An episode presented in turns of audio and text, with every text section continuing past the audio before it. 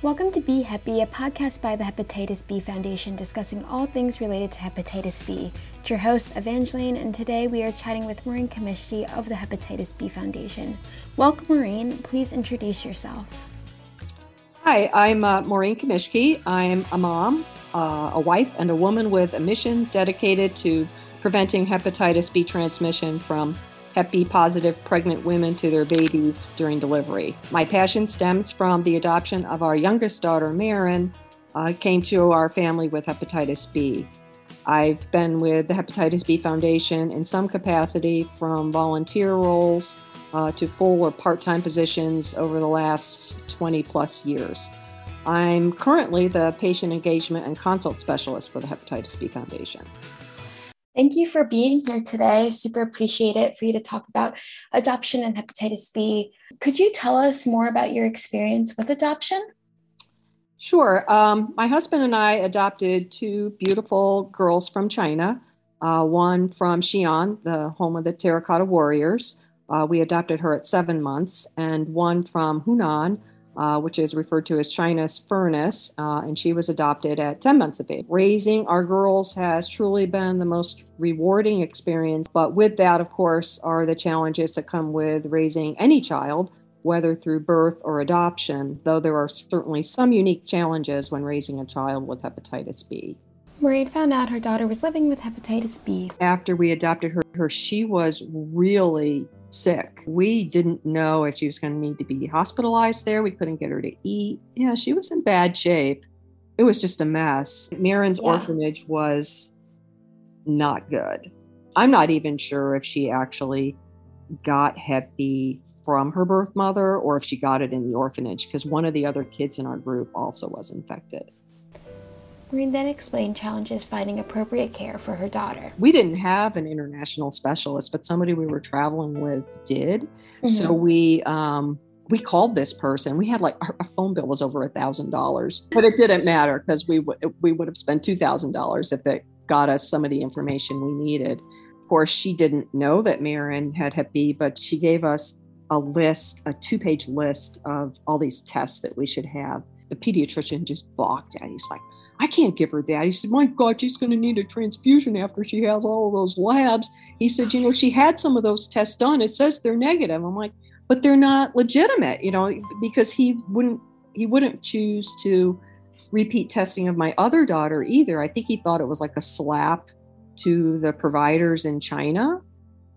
You know, really it's just that the labs weren't that good, especially at that time, right? You know, it wasn't meant to be any kind of an insult to any to the Chinese doctor. You know, they really didn't have the, you know, the testing available to them. He was pretty ignorant about it. And then he didn't know what to do, didn't call me back. I mean, I had to call them. They eventually diagnosed her daughter with hepatitis B and she was able to receive appropriate treatment. However, challenges still came with discrimination. I mean, you really felt the stigma, um, you know, when when you're there dealing with it. Um, people just made such horrible comments. I mean, when we were giving a presentation, we, you know, we had a picture with the four girls together, and and I said, well, two of these girls has hepatitis B. And I eventually pointed to Marin because, you know, she wasn't there, so it didn't really matter. You know, and they said, oh, and you could hear them. And I couldn't believe they said it in, in English, you know. Um, they're like, oh, I knew it was her. She looks sick, doesn't she? Oh yeah. my god! I mean, at least you could do is say it in Mandarin, so I don't understand what you're saying. Maureen now explains her perspective on disclosing your child's hepatitis B status, especially since it could lead to more stigma. You don't need to share your child's Hep B status with anyone other than their healthcare providers. Um, it's really important to make them aware of your child's Hep B status, you know, for the health and safety of your child, so that they consider, you know, your child's liver health, when prescribing medications and treatments, uh, and when they're ordering or reviewing any blood work so that they're on the lookout uh, for, for things that may be out of limits. Um, your child's providers are required to follow standard precautions, so they shouldn't be doing anything different uh, when interacting or preparing for an appointment with, with your child, you know, any differently than, than they would do for anyone else. So if you see your provider taking extraordinary precautions uh, because of your child and their status, you really either have to say something or seriously consider changing providers. Other people, you know, should you disclose the B status of your child? My advice would be to initially sit on this really private information until you're completely comfortable with your understanding of the hepatitis B virus and what it's like to live with a chronic infection uh, that may result in stigmatization. That means that if you're considering a child with Hep B as a special need, you're better off not discussing the details with others. Join a support group. There are a lot of adoptive parents out there have great insights on living uh, living with a kid with Hep B or give the Hepatitis B Foundation a call. There are also pediatricians that specialize in international adoptions that you can consult with. Uh, your pediatrician may not be as aware as you might like. Once you're home, I would still recommend not widely sharing your child's hepatitis B status since it really is their personal information. Once it's out there, you can't take it back. So, since we were so surprised with Marin's diagnosis, um, it was a little bit more challenging for us. And I can say we definitely made mistakes when it came to disclosure. We learned the hard way. Uh, we initially told family members, some of whom were somewhat ignorant about anything medically oriented. If you've seen my Just B video, I describe a family event where it felt like I was walking into the room carrying a bomb rather than a baby. Uh, it just was not a good situation. Um, we had other challenges with Marin that may have been a little unique.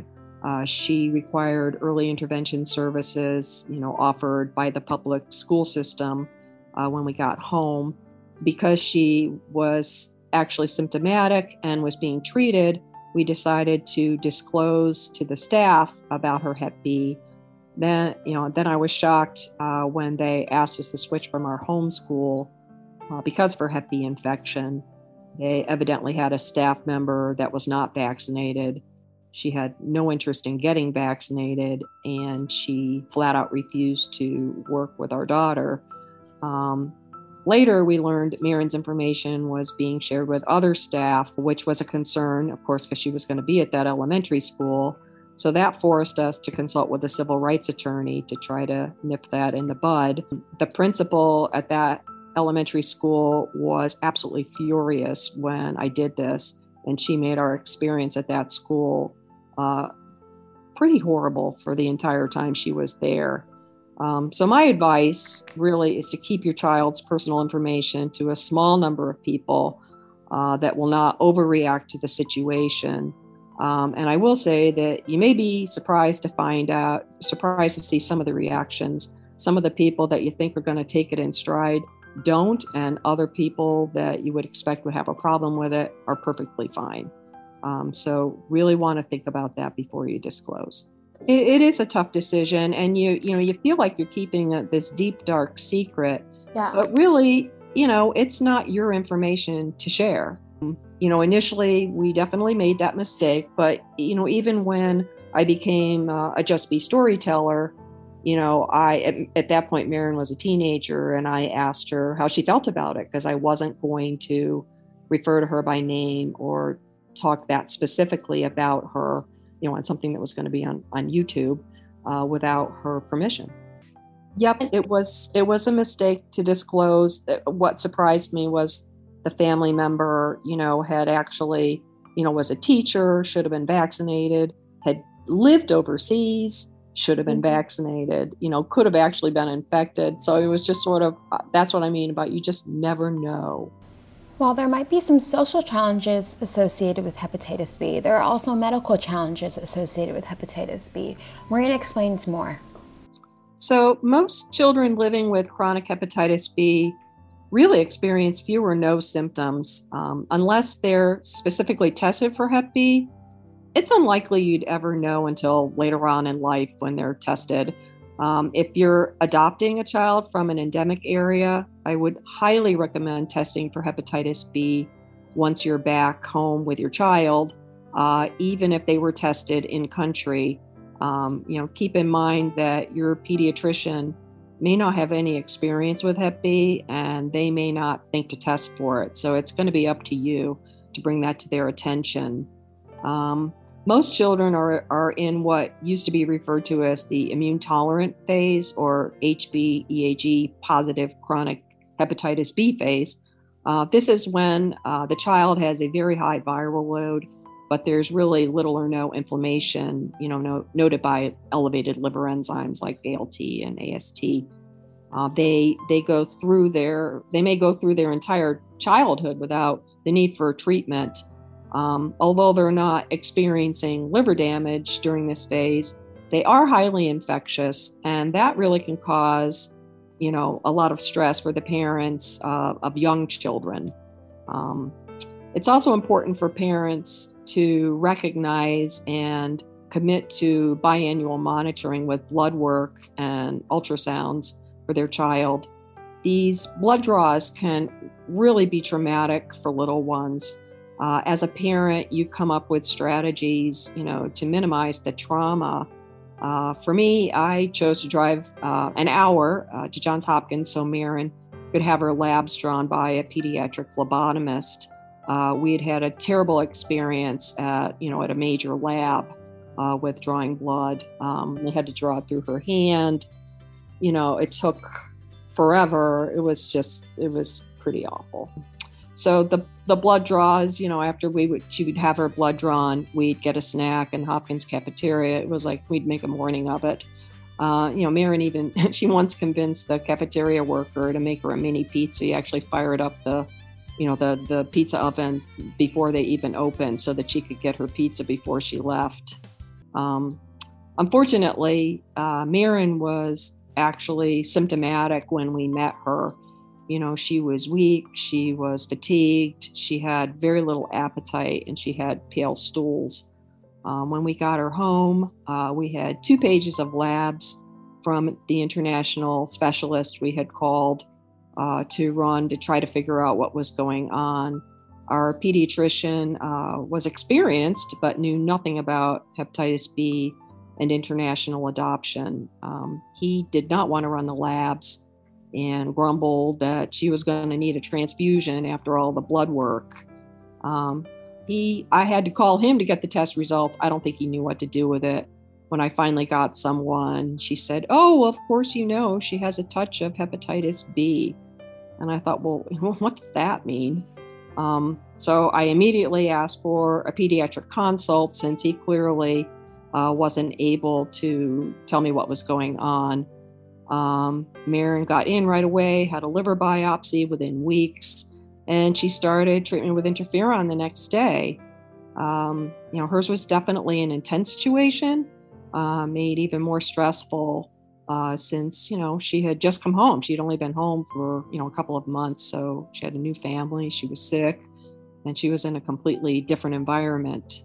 Um, I had another friend through adoption who's um, son had Hep B. He was a really active little four year old boy, and he came to this country with cirrhosis. And, you know, seeing him run around, I mean, you, you have no idea that he had uh, cirrhosis from hepatitis B.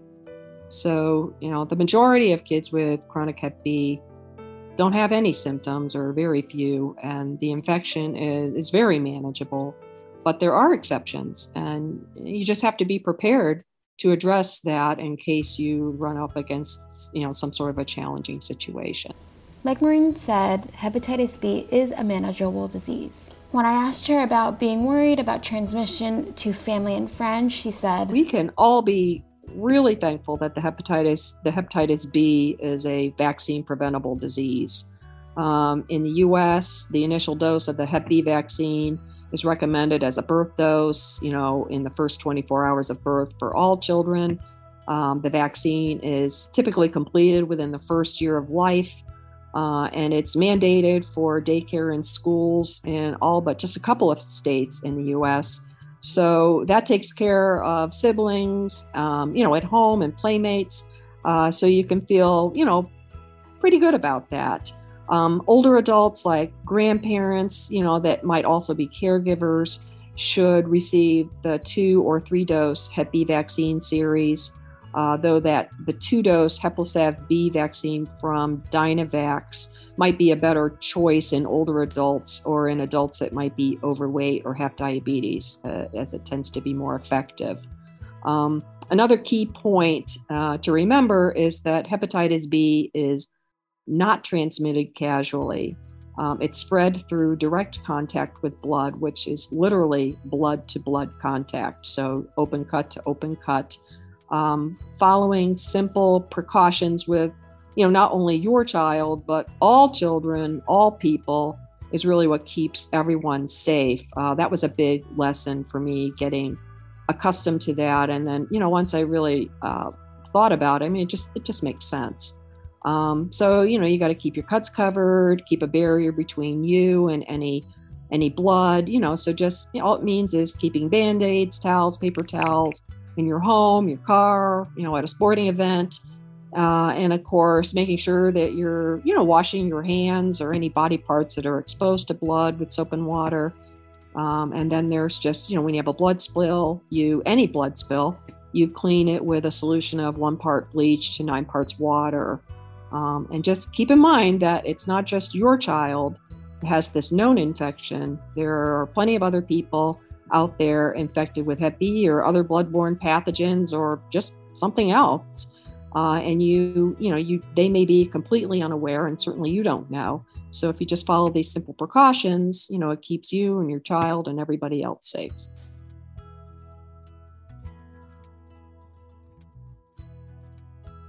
treatment is relatively straightforward these days if kids enter into the immune clearance phase where they have um, you know a persistent elevation in liver enzymes or evidence of fibrosis um, they're typically treated with oral antivirals uh, that they dispense in a pill or liquid form. Um, currently, there are three treatments approved for kids um, entecavir and tenofovir TDF, which are both antivirals, are approved for kids ages two and older. Uh, PEG interferon uh, is approved for kids ages three and older. And TAF, which is a prodrug of tenofovir TDF, is currently in clinical trials uh, in three cohorts of kids uh, ages 12 through 18, 6 through 12, and 2 through 6. Um, when Marin needed treatment, she was young, uh, only 14 months, and there were really limited options at that time. Um, because her liver biopsy showed significant fibrosis and she was a good candidate, she was treated with interferon for six months. Um, interferon's given as an injectable uh, it can have, it's a tough protocol and has challenging side effects, and it requires careful monitoring with more frequent blood work than you would have with antivirals. We uh, dedicated our guest room as the shot room. We would whisk her in, give her the injection, pop her in a warm bath, and she was pretty happy. Um, initially, the side effects were pretty tough for her you know, she'd run a fever, had aches and pains, uh, and extreme fatigue. But, you know, she was a baby, and, um, you know, so it, it, it, was okay if she slept.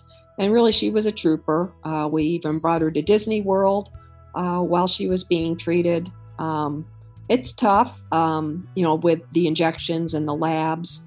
Um, you know, she she refused to go into that guest room for a couple of years. As soon as she crossed the threshold, she'd start crying. You know, unfortunately, uh, Marin was a non responder to interferon, and her liver enzymes jumped back up, you know, after about 18 months. Um, so she was put on an antiviral, which sounds comparatively easy, but it was this banana flavor liquid, and she hated bananas. Um, so it was pretty challenging getting her to drink it.